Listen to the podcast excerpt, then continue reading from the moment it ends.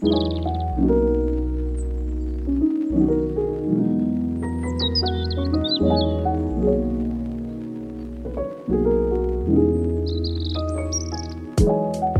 morning and welcome back to Hope Wednesday.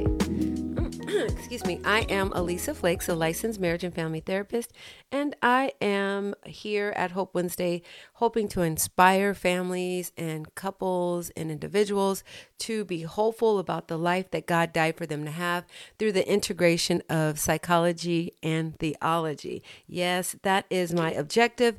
It is to collide the two disciplines so that we can understand that they're compatible and to understand that we are body, we are soul, and we are spirit. And in order to have an effective life and to have an abundant life, we have to learn how to navigate through each and every one of those domains. So I'm excited about that. And we're really um, looking forward to today's topic. Today's topic is parenting and communication with our small children, our teens, and with adults that is so important that we continue to the conversation about building. Remember, communication is about building. We're rebuilding or we're building. So that is the catalyst for communication. So I would like to try to reframe it so that when we hear communication, that we can look at it from a positive perspective and not just, uh oh, I'm being called to the principal's office or there's an issue or there's conflict. But if we reframe communication and look at it from the lens of I get to build, I get to build love, I get to build relationship, I get to build my children, we get to build together. We're building our community through language and communication. So I'm excited about that. So thank you for joining us. Um, please share. Please um, let someone know that we're we're making things better. We're we're sharing information so that we can have better lives and a better world and better families. All right, let's go before the Lord in prayer. Dear Lord, we thank you for another opportunity to share your word, to share behavioral science, to, co- to combine those two disciplines, and to help us to be a better people, to love, to love you, oh God, and to love ourselves and to love our communities through mental health, through communication. We thank you for this opportunity. Now I pray that you would arrest our attention, help us to hear and understand, help us to slow things down long enough to hear what we need to hear to make our lives richer, to make our relationships richer and fuller, so that we might have, oh God, the best lives that we can have and that we can become the best part of ourselves, oh God, that you would have us to be. We thank you for this opportunity in Jesus' name. Amen and amen. So we have a lot to cover, so I'm going to jump right into it and I'm going to share some quotes with you all. And the first quote, um, it says effective communication depends much more on your tone of voice and body language than the words you say. So, yeah, today in talking about communication, we're really emphasizing tonality and we're really emphasizing its impact on our communication styles when we communicate with anyone, but more particularly today, our small children, our teens, and our adult children. I have some more it says 90, percent of the friction of daily life is caused by the wrong tone of voice. It's not what you say, it's how you say it. So that's something to remember as well. 10% of conflicts are due to the difference in opinion, 90% are due to wrong tone of voice. Can you imagine that? 10% of conflicts are due to difference in opinion. 90% are due to the wrong tone of voice. So, tone is really important. I'm going to read two more. It says, Sometimes people will hear you better if you speak with a voice of compassion instead of authority. They long to be understood more than lectured. And finally, I thought this was so cute. It says, The tongue, it has a child speaking, and it says, the tongue can paint what the eyes can't see. So that is the the premise, and that is the the the launching place where we're going to start today and talking about communication and tone and tonality. And we know that even as far as if we take it back to small children, we'll start there. Um, they're more likely to be inclined to respond positively to the tone of a soft tone, which is from the mother. So when we talk about tones, let me back up some we want to look at it from the relationship of the way the emotion the volume the the um the communication, the musical, one person called it like a, the musical melody of how you carry your words, the musical melody of how you, um, how your, your words and the meanings travel because the tonality picks up emotions, it picks up attitudes, it picks up more than what the, the literal words that you're saying, but it also, it is part of um, how what what what are the emotions connected to this? So emo- so tones have a lot to do with singing. For example most men have like baritone. They have deep voices. So it's kind of like this like they kind of hear boom boom boom. Like if without even hearing the words you have to understand small children can only pick up the tones. So they're hearing boom boom boom boom boom boom boom boom boom. No don't stop. Whatever. Hi baby. So they're hearing in that baritone and then when it's time for them to hear from their mother, it's more like a higher tone, like a cling. Hi, how are you? Hi, baby. And so that's the fluctuation. So whenever we talk about the tone, we're talking about the influx of the voice and of the the, the musical. We could use the the musical expression of how the words are being communicated. And so we know that with babies, they don't understand the exact words, and even with animals, they don't understand the exact words, but they take cues from how it sounds. Now, something interesting that does not change as we progress and as we get older, we still take cues from tone, the baritone, the the influx in the tone, the the pitch or you know how it's said and we'll, we'll give some examples of that, but it was very interesting. I found some information that said that there's a part of our brain there's there's our, there are neurons in our brain called the neurocortex that are processing not just what words are being said but how those words are being said. So it's not even about you know decoding the meaning of a word but it's also important that we pay attention to the the vehicle or the the song in which we're singing our message. Are we singing what pitch are we singing in? What type of pitch we're, that we're communicating our messages? Because there is a part of our brain that's listening to that. It's just not trying to decode. It's just not trying to identify what's being said but it's really attuned to how you're saying it and we've heard it so many times throughout our life it's not always what you say it's how you say it. So babies are looking for, even from natural, babies are looking for soothing sounds, and soothing sounds are more um, melodic in the mother's voice, and it's almost like a pleasant song, like "Hi, baby, how are you?" And if you notice, we tend to sing to babies when we talk, you know, hi, hi. And then when they're um, modeling back, they seem to reflect that song. And it doesn't change throughout life. It just kind of progress into other types of, of sounds, but we're, we're all very sensitive to tone, to the pace, the pace of which something is being said, the volume. Babies are very sensitive to volume. So how loud you're speaking, it can startle that the baby. So that's all part of tone. And then the emphasis and then the pauses. That's all that all composes tonality. So there's the pace, the value, the emphasis, the pauses and so we want to remember that because it doesn't change. Remember, everything has an origin, and the origin begins even, we can take a lot of um, examples from how babies respond. We don't change much from how, what we need, and what is most um, effective in communication. The baby is an empty slate and we get to see naturally there are adaptations. We learn how to adapt to loud voices, we learn to adapt to tones and pitches.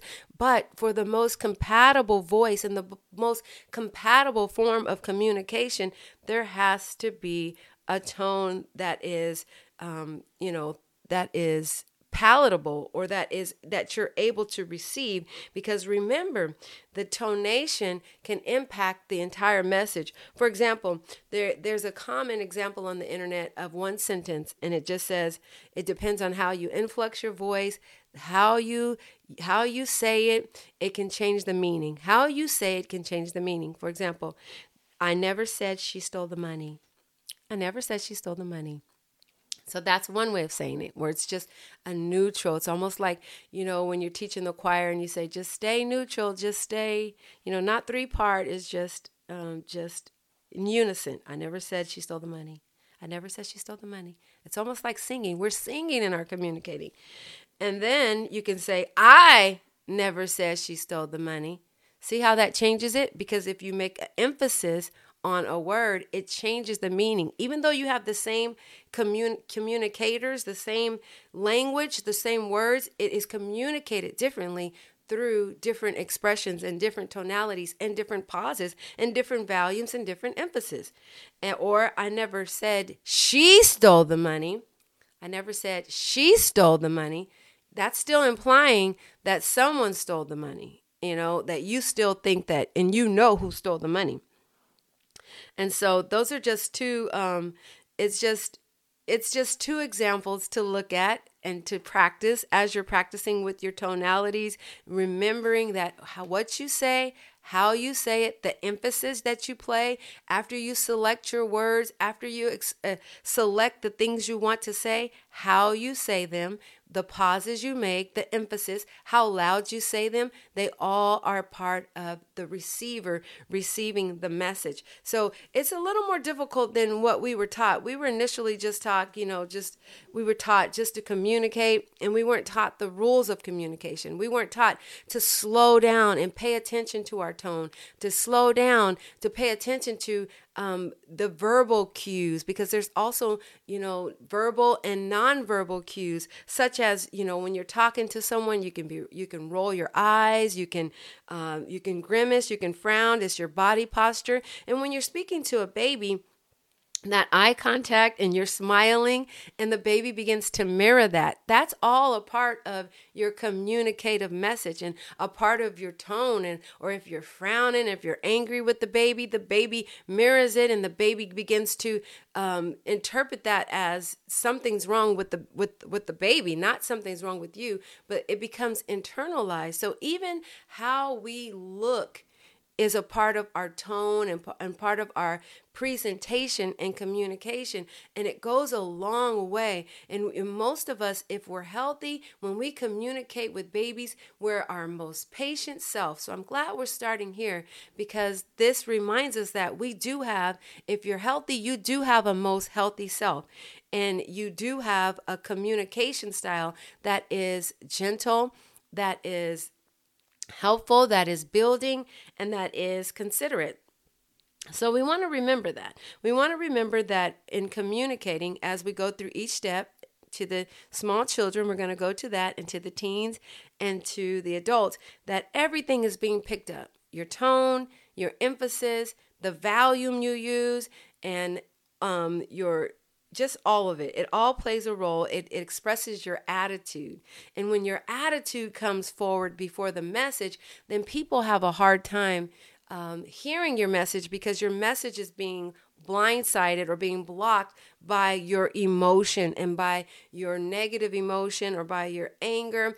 All of those things can stop the the um, the successful delivery of your communication. So it's important. It's harder than we thought but it's necessary. So, and when we're looking at um, children zero to five, uh, again, more so in the toddler age or in the the, the school age, elementary age school um, children, the communication continues where they're going to be listening they're listening. They're listening for tonality. They're listening for anger. They're listening for approval. They're listening for pleasantry.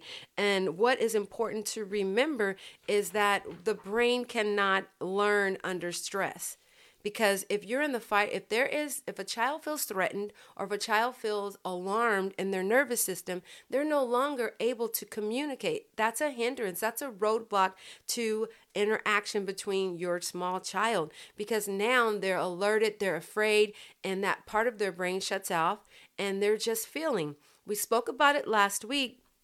Remember, our children are more emotional than rational, and communication is a rational action. So, if we want our children to be best and to learn how to communicate and to receive our communication, we have to make sure they're in a position emotionally calm to be able to receive what we're saying.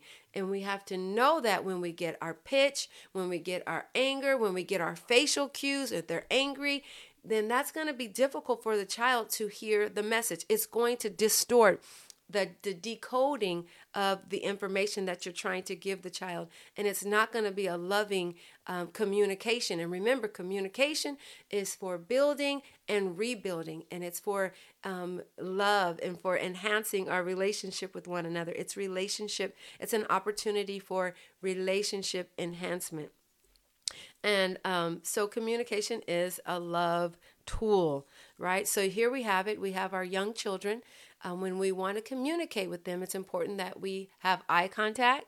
You know that we're not on our phone. You know that, but that we're giving them atten- We're giving them our attention because remember they're taking in what you say, how you say it, what your body's doing, and they're learning. And so when someone is in a learning position and posture, that takes a lot of patience. And it takes for the teacher to be um, uh, alerted to the fact that the, the student is at this stage of learning. So you have to adapt your communication to this child. And sometimes we talk to children like they're adults and they're not. They they need specialized communication just like they have specialized education and they matriculate through the education system.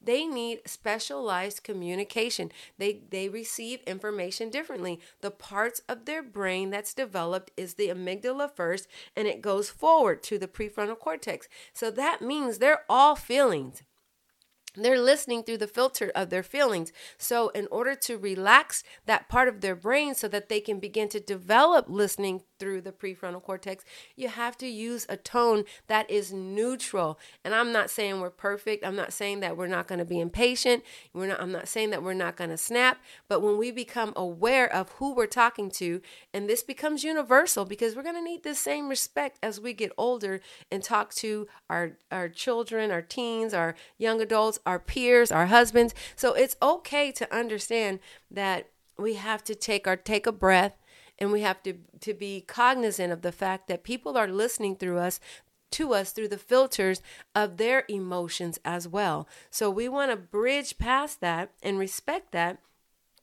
and communicate with neutrality and with um, emphasis on we want to praise what's praisable and when it's time to correct our children it is t- it is time to use that neutral tone and to also get the good eye contact and to also uh, stay really focused on your intent.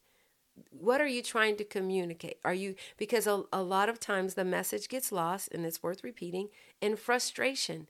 Your child does something you don't like, and you're feeling, you're communicating how you're feeling rather than how to build and how to correct it. Communication is just not about you, it is about the person who is receiving your information. It's a two part, and the commune part means that there is a dialogue between two people, and it is just not for you to express how you feel, to vent on your child, or to tell your child how frustrated you are, but it is to build understanding. It's for the vehicle of understanding. So we get to remain neutral. Neutrality is important when we are dealing with children Neutra- appropriate neutrality, neutrality when we're disciplining, and excitement when we're excited. Sometimes we have to over exaggerate. You know, that's why the cartoons and all of those things are animated because children are look they're emotional and they can cue into, "I'm really happy, good job." They they can also cue into they can overemphasize if you're get over here right now because remember, everything is exaggerated in their little feeling mind. So we don't need to add all of the intense emotional part to it when we're disciplining our child. We just need to teach the lesson because remember, discipline is instruction. It is not for us to emotionally um, just dump on our children or to emotionally get our needs met or you know for the ventilation or to any of those things but it is correction. We are constantly communing and teaching. So it just a dab will do you it doesn't take a lot. It takes a lot of excitement when we're praising our children, when we're communicating what we like, because our brains, the way our brains are set up, is that we're more um, we're more likely to draw attention to the negative. So if we hear negative speech, that's going to stand out more than the positive speech. And I don't know if that's connected to the fall or how that works.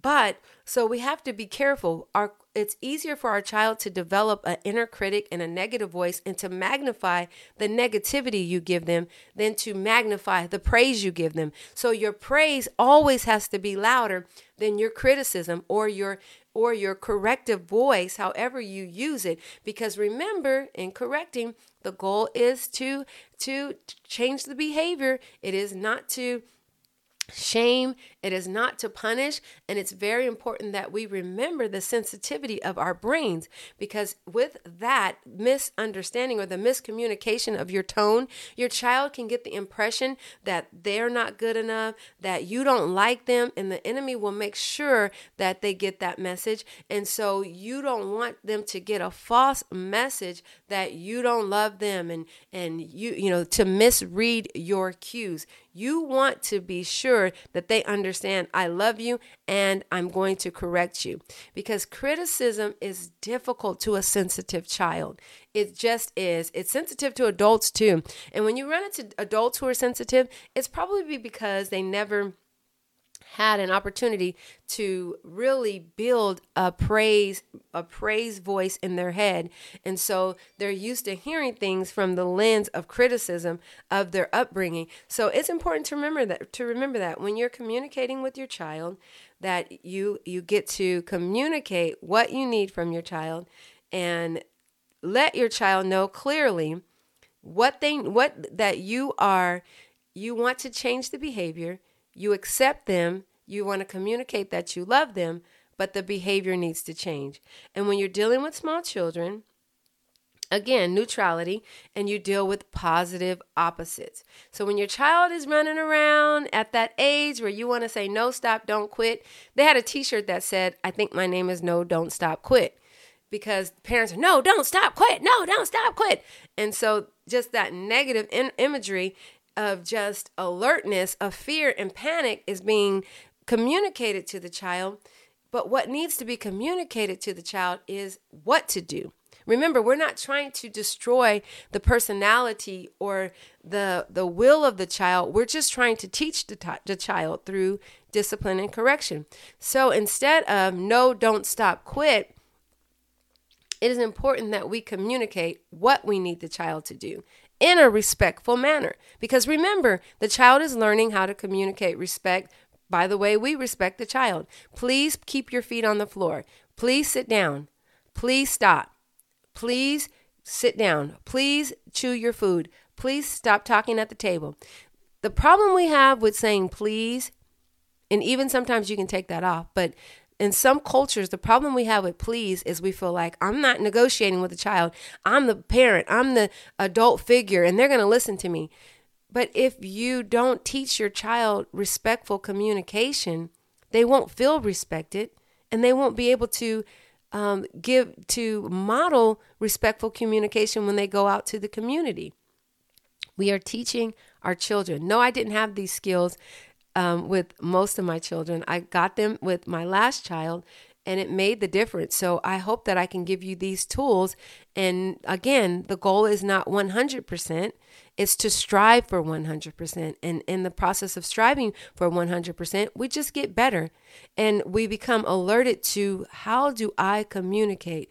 And we, it's prevention, it's early intervention. Instead of doing therapy and surviving your childhood, we can teach, we can communicate to our child and build a relationship through communication that makes a healthy child. And it just takes peeling back, taking the time to know who we're talking to, to know that the child it's our responsibility to communicate through instruction the bible says that a teacher must be patient so we are we have to be patient with our child. We have to give clear concise instructions.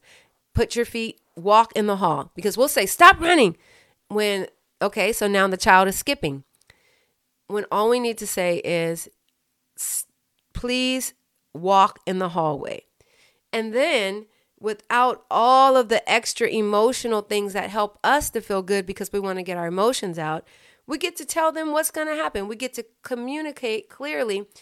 When you run in the hall, then you're going to get whatever consequence. You get to you get to explain, you get to clearly define the what's going to happen, but it takes calm communication because what happens is is there becomes an inner struggle if you're arguing and you're fussing at your child, it disrupts the connection and the unity and then your child begins to put stoppers in their ears. They learn how to tune you out because it is agonizing, it is emotionally torturous to hear your voice. And remember, you know, like the Flintstones, I think it was the no, it was the Jetsons. They did in the Flintstones. They did a really good job in depicting the the mumbling sounds of how voices sounds. Blah or see that annoyed you just hearing me do that.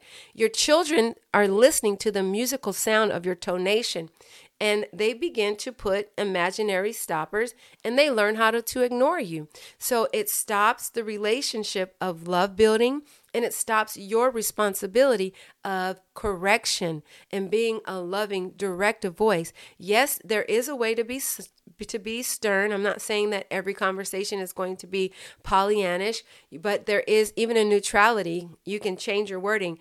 Pick that up. That's clear. You know, it's clear, direct, and to the point. And so it is just being mindful of how you're communicating to your young child, knowing that your young child has a difficult time understanding facial cues. And then, and then when we're dealing with um, teens, let's skip over to teens because we're we're running out of time, and I want to hit everyone. Remember, we're starting the conversation can't finish it, but we're starting the conversation. And that was um, dealing with our smaller children. Remember tonality, their how loud it is, you know, the our facial cues, they're picking up on that.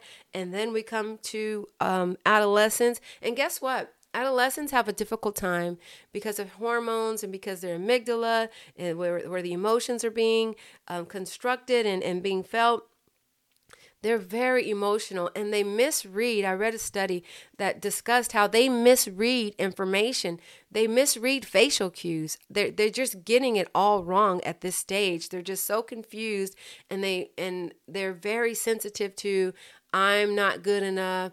I'm stupid. You don't love me. They have all this incoming negative communication that really can block what you're trying to say to your child. So you have to be very pointed. I mean, this is like a science, and I wish I would have utilized this more growing up with my children. I used the best that I had, which was God's word and just experience but i'm telling you for children teenagers it's like a science you you just have to do the work you have to pay now or pay later and what i was saying was their ability to encode information decode information is difficult because they see everything as a egotistical negative jab at them you know just negative. Or if they see positive they feel like everyone loves them. They see in extremes. They see everyone loves me or everyone is angry with me. And those are distorted, distorted messages. So they can't even read facial cues. So you have to be very patient and you have to know that now you're switching to the teen, to the teen brain and to the teenager and knowing that they feel more than they think. So everything that you're communicating, they're going to be very sensitive to your tone, your volume, your pauses, everything. They're they're going to feel every letter of the word that comes out of your mouth. And it's not the time to say, "Oh, you're so dramatic. Oh, you're being a teen," because they didn't ask for this. This is just the st- the part of their life where they're very sensitive and they're very um, you know in their in their emotional mind remember we talked about the emotional mind and we talked about the um, rational mind and the wise mind it's very difficult for the child to the teenage child to be in the wise mind which is operating in their emotions and their rational mind. So you have to model it. We have to model it model it. We have to match the the tone nation that we want to have. We want to we want to mirror the calmness and the communicative style and how to express your feeling we're feelings. We're taking them on the voyage of how to communicate not just what you need but how you feel in this stage of their life it's getting a getting them to process and to make sense out of what they're feeling as a small child, that's more instructive and they're starting to learn about feelings, but that's more just the basics of communicating and understanding and language, using language to get your needs met. In teen, in the teen area, it is more about expressing everything I'm feeling and processing and beginning to rationalize my emotions and understand my emotions. So, if for teens, if you're wanting to get teens to speak to you more and to communicate, you have to model respect. You have to model um, a validation. Validation is respect. It's saying that I see you, I hear you, and I understand. I see you, I hear you, and I understand. I don't have to agree, but I have I get to empathize. I get to hear what you're saying because if ever the saying was true, people don't care how much people don't care people don't care how much how much you know until they know how much you care. So teenagers are wanting to know how much do you care, not just what you know. So coming in from a validation perspective and an empathetic perspective is understanding life from their world, communicating life from their world, not from your adult world, not from your CEO world, not from the world with you and your spiritually, uh, a, a, you know, astute co-workers or or peers in church but you have to understand that teen world is a world. And in their world, this is their reality. And to degrade, degrade them and to berate them, that's not our objective. Communication is to educate, not to berate and not to degrade. And it is a really a time of patience in this area. And then when kids, when they shut down and when they can't hear you or when they don't want to talk, it's very dangerous because you can't build a relationship with them. They can't know that they're not alone. Suicide rates are really high. And if they're not talking to you, they're talking to their friends, they're communicating with their friends. And the enemy would have it that they would feel like, oh, my mom doesn't understand, or my mom's always mad, or my mom's always busy, or my mom doesn't want to hear from me. Nobody wants to hear what I have to say, but social media will hear. I can use social media as my journal I can use my friends and tell them, and my friends can tell me. And so, what you have is a bunch of people who are drowning without a lifeguard. You know, they're all in the same boat. And sometimes people like that. You know, when they say, I want someone who understands. And what they're saying is, I want someone who understands what it feels like to drown or what it feels like to be under pressure. But as an adult, we get to come in and understand and also have wisdom and instruction to impart to them. But we can't impart any wisdom or communication until we understand how they feel. Feelings are their primary language, their primary mode of communication. That's their primary language. So we can't move past that. We can't make a teenager rational. We have to park there and deal with their feelings. We have to be sensitive to, to communicate um, that we understand their feelings and that we're not angry with them. We have to make the point the point and we have to process our frustration with our peers. Like, even if we're angry, I can't believe they did this. Ugh. We can't bring that over to the child and say, I can't believe you did this. Or, that was a question. That was the dumbest thing I've ever seen. That was questionable. See, when we get to the child, we say, That was questionable. Tell me what you were thinking. Tell me how how did you come to that conclusion? You know, So whenever we want to get our, our anger out, like, I taught them better than that. I can't believe they did that. They know better than that. Da da da. That's how we process our emotions. And we need to practice processing our emotions before we come to our child. Because when we come, by the time we come to our teen, it's time to communicate I'm, I love you. I still love you. I want to understand what you're going through, like God when He showed up in the garden with Adam and said, "Where art thou?" So we have to we have to have a neutral face because if we're angry or we're rolling our eyes, ah, oh my God, or we're scrawling, you know, grimacing, they can pick up on that and that shuts them down because now they're emotionally swallowed and they're overwhelmed and they're drowned in their emotions. And so their fight or flight says run. Their fight or flight says shut off that, that or they fight. And if they fight they're going to argue back at you which we call disrespectful. So we have to understand when children and when adults are in the fight or flight stage when they're emotionally dysregulated it's hard to communicate. Either they're going to shut down because they feel like they can't win or they feel like they're going to get in trouble for dis- disrespecting you, or they're going to fight and they're going to be disrespectful and they're going to say whatever they want to say, and it's going to escalate, and then you're going to be in an unhealthy communication with your child. So remember, process before you, if you have a question, I mean, you have to be intentional. By the time you show up with your teen, you have to be ready. You have to be intentional. What am I going to say? What what do I want to communicate? You know, you you just can't fly off the hip. What what are my concerns? How do I want to pose them? Know who my child is. Know how the child filters information. Is my child sensitive? Does my child have a sense of humor? Because again, you're building, You're communicate to build, not to berate, not to vent, not to shame, not any of those things, but to communicate love, concern, and education.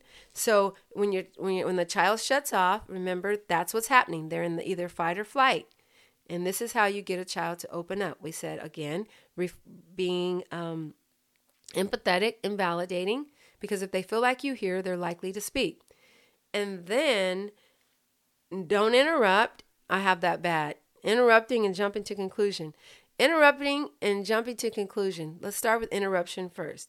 Interrupting has to do usually with you feel like there's miscommunication or there's something going on with you at the root of it emotionally. Like you get excited and you you just want to fix it or you're you're fearful that they're going down the wrong path and you want to immediately say no that's not the truth or no don't do that or no you're wrong. So you want to interrupt. So it is about controlling yourself. And the way to do that is to know that you're emotional, to know that you're about to have an emotional conversation, to practice breathing and pausing, to practice controlling yourself and notice what's going on with you. Like if you feel your heart beating fast, to acknowledge, boy, I'm getting upset. You know, what can I do to calm down? You can do two things at once, but it takes mindfulness and communication to be mindful of what's going on with you, or you'll interrupt you'll jump to you'll you'll cut off you know you'll you'll t- you'll talk at your child. It'll be a lecture more than it will be a conversation.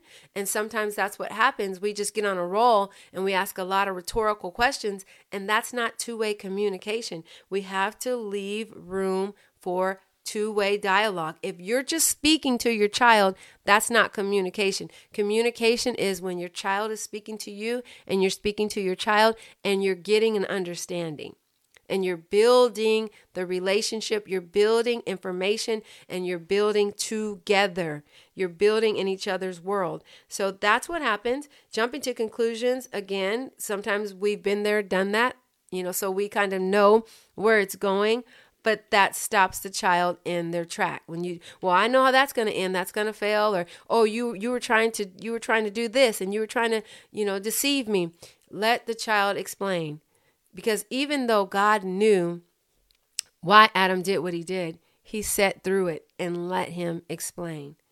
So that's a, that's a it's you have to learn your defaults and what's difficult for you as a communicator and, and know how you're contributing to your child not speaking because sometimes we want to put it on the child and say oh they just have an attitude they don't like to talk they shut down they're moody but if we check and make sure we're doing all that we can do to create a safe environment that will facilitate more conversation and that will allow them and then to have um, open ended questions like, What do you think about this? Or tell me about this. Or how was your day? What was stressful about your day? Not just closed in. Did you have a good day? Yes or no? No. Yes. If you want your child to open up and to show interest, you ask, Tell me about your day. What was the most important thing about your day? What's exciting going on with you and your friends right now? That opens up the the avenue and the airways for open communication. And it takes time. Most of us are busy and you have to dedicate time. If you're going to be in your uh, communicate with your child and, enhance the relationship you have to just take some time some one-on-one. Children love that from all ages and we as adults we do too. We like to be priority. We don't want to have a conversation while someone's doing this. Yeah okay um yeah uh-huh uh-huh because we know that that they're not paying attention. And our teen, when they have our full attention, eye contact, then they're more likely to listen to us. And then when, if things are really difficult, you can do some kinesthetic talking communicating, meaning that you're going to do an activity while you talk. This is um, less interrogative, and some kids are shy, and you respect that. And so when you get moving with your body, you know, you're cooking dinner, or you're working in the garden, or you're on a walk, or you're doing something or you're driving even even drives that something about that facilitates conversation and communication. And it's a time to just listen. And listening is also communication. So if you feel like well I didn't say much you don't have to say much because listening is a part of communication. Reflecting back what they said to you for clarity and you know the yeah oh wow yeah that that's interesting. Yeah i can see how you did that. That's interesting. Tell me more about that. Those are all sayings that you can use to allow your child to begin to talk to you because as your child feels safe and talks to you as a teenager the chemical that comes into play is oxytocin. It is a bonding chemical, and you begin to bond. You bond with your child through communication. Some people think that it's just buying them something or giving them money, but by communicating and getting in their world, you are creating the bonding chemical in their brain and they remember you and they remember their interaction as pleasant because you were there and you were able to listen. That's why they want to talk to their friends. That's why they want to be on the phone all night because something happens a bonding agent happens when it, when you communicate and when the teenager communicates so you don't want that bonding to take place with someone who is unfruitful because then you'll try to get them away from that person but this person listens to them but this person is patient but this person is kind.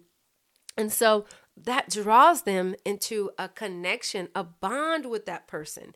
And you want to know why they feel closer to their friends and closer to other people. It's because they're communicating with other people. So the just like with adults, the lack of communication separates you.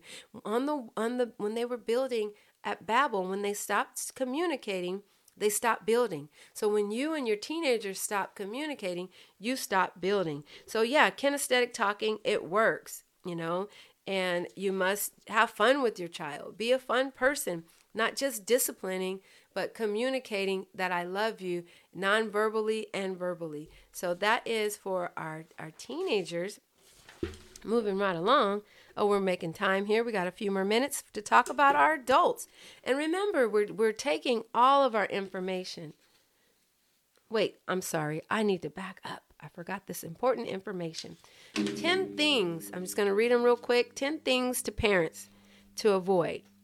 Emotionally, and we kind of covered this, but if you want to write this down 10 things in parenting to avoid. Emotionally reacting over things that upset you. Remember, you're the adult. Your teen doesn't need to agree with your ideas, they need only to follow them. So if they, oh, I hate doing the dishes, well, you know that that's interesting that you hate doing the dishes because you're still going to do them. See how neutral that was? I'm I'm the master at neutrality when it comes to that. Listening with an agenda. Remember, don't listen with an agenda like a control tactic. Listen to your child to hear what they have to say. Ask questions to clarify. Help them think through the process of what they are saying you know, what they're saying, even if it's a little weird. Listen with an agenda to just listen, not to trap your child, not to say, "Uh huh, I knew it, I knew." So, so where were you going? What were you doing? So, you know, leading to to a, a pit, and then when they fall in, it's like you trap them. So we don't listen with an agenda. And number three, don't assume you know what your teen is thinking and feeling, and and punishing on that assumption. Be sure to listen to them carefully, clarify, try not to make assumptions like God. Remember God, he he allowed Adam to say what was going on even though he knew. So you may know, but when you speak to your child, uh, let your child give you their version. Give them your tr- give them give you their truth. Number 4, avoid shaming your child by sending messages that are bad and and other judgment calls. Don't make their behavior about bad or good make it about what will work for them in life because remember if you if a child will will however a child feels they interpret it they interpret that as who they are so if they feel bad they'll believe that they're bad so we want to separate who they are from their actions. You are not your actions. I love you and we're questioning is this the best behavior for the life that you want to lead? So we have to be very careful. We want to attack the problem and not attack the child. We have to clearly separate I love you and this choice is concerning or this is not going to get you where God wants to take you or where you want to be. So remember, you have to separate the behavior from the child in the communication. Number 5, being consi- being inconsistent. Try to avoid being inconsistent you know, changing the rules, changing your level of anger, communicating. Um, sometimes you're okay with things they do, and then sometimes you're angry and you're very forceful with it. It it, it doesn't breed predictability. Children's children need consistency for predictability. Number six, venting to your child, especially about the other spouse or ex-spouse. Your teen is not your therapist, so watch how you communicate because you can make your communication with them negative and they don't want to talk to you because it's like you're always talking about my parent or you're always talking about the bills or you're always talking about your problems and your child is not your therapist. Number 7, commu- avoid unleashing a hundred issues at one time. You know, you did this, this, this. You need to do your homework. You need to clean up the room. You need to get ready for choir rehearsal. You need to, all of those things. Remember, one thing at a time is best. Finally, regurgitating the past. No one likes that especially when they're trying to change, you know, because teens want to feel like they're moving forward and they need cheerleaders. They need support because they have a negative voice in their head throughout the peer community and the world and the enemy that is against them that is telling them they can't make it. So you want to be able to to use their past as instruction. You learned from that. You did a good job from learning. If you bring up the past it is to bring up the strength of the past. You learn from that. It is not to say you always remember you used to do this? Because no one grows in criticism and no one grows in shame so we want to create accountability but we also want to create loving accountability. So finally, we'll close out with our adults. This is the most difficult, I think, transition to make because we always see our children as our children. And what happens in adulthood is that they become the CEO of their lives. And so you're wondering, I've been the CEO for so long. How do I communicate to them? How do I relate to them? in a different way. And some people never make the transition and never make the adjustments and never pivot and they continue to speak to their child as a CEO of the, the executive officer of the child's life. Excuse me. And it just makes for poor communication. And remember, communication, good communication makes good relationships. And if your child, your adult child, pulls, pulls back from speaking to you, they're pulling back from sharing their world with you. You there you're no longer connected. Communication connects and you want to continue the communication. So it's very important that we remember that we're no longer the CEO that we are at best you know a consultant we're a we're a, and we're a silent partner because we're partnering with the Lord and our assignment doesn't end. And although we can't just say whatever we want to say and demand them to do things, we still get to pray and we get to share constructively in a loving manner, in a respectful way, our concerns you know? And after we share our concerns, we have to trust God that God is going to deal with them and that God is speaking. When we're silent, God is speaking. And that's one thing that we have to, to understand that we're in partnership with God for our children and for um, the, to help them to get to their purpose. So sometimes the fear and sometimes the um, just the fear comes upon us and we feel like we have to speak because I'm a teacher by trade and I think that for my much speaking I'm going to allow my children to avoid pitfalls and it didn't happen. You know, the pitfalls that they fell in, they chose pitfalls.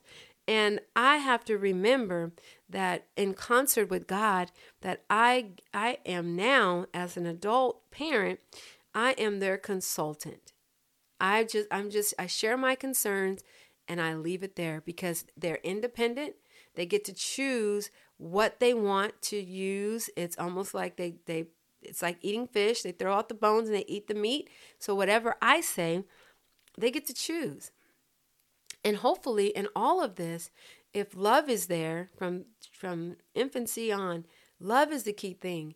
If you're building love and showing respect and and being respectful, eventually they can take it but if they're if you're always angry and always judging them they hear what you're saying through the lens of um, anger and they become defensive and so a defense mechanism is denial you know they don't want to hear you they stop hearing what you have to say and they just will shut you out and you won't be able to even be a consultant. So when they're adults, it's good that we're even able to be consultants because the enemy wants to disconnect our children from their source, which is you're still their source of information and wisdom if you are wise and connected to wisdom.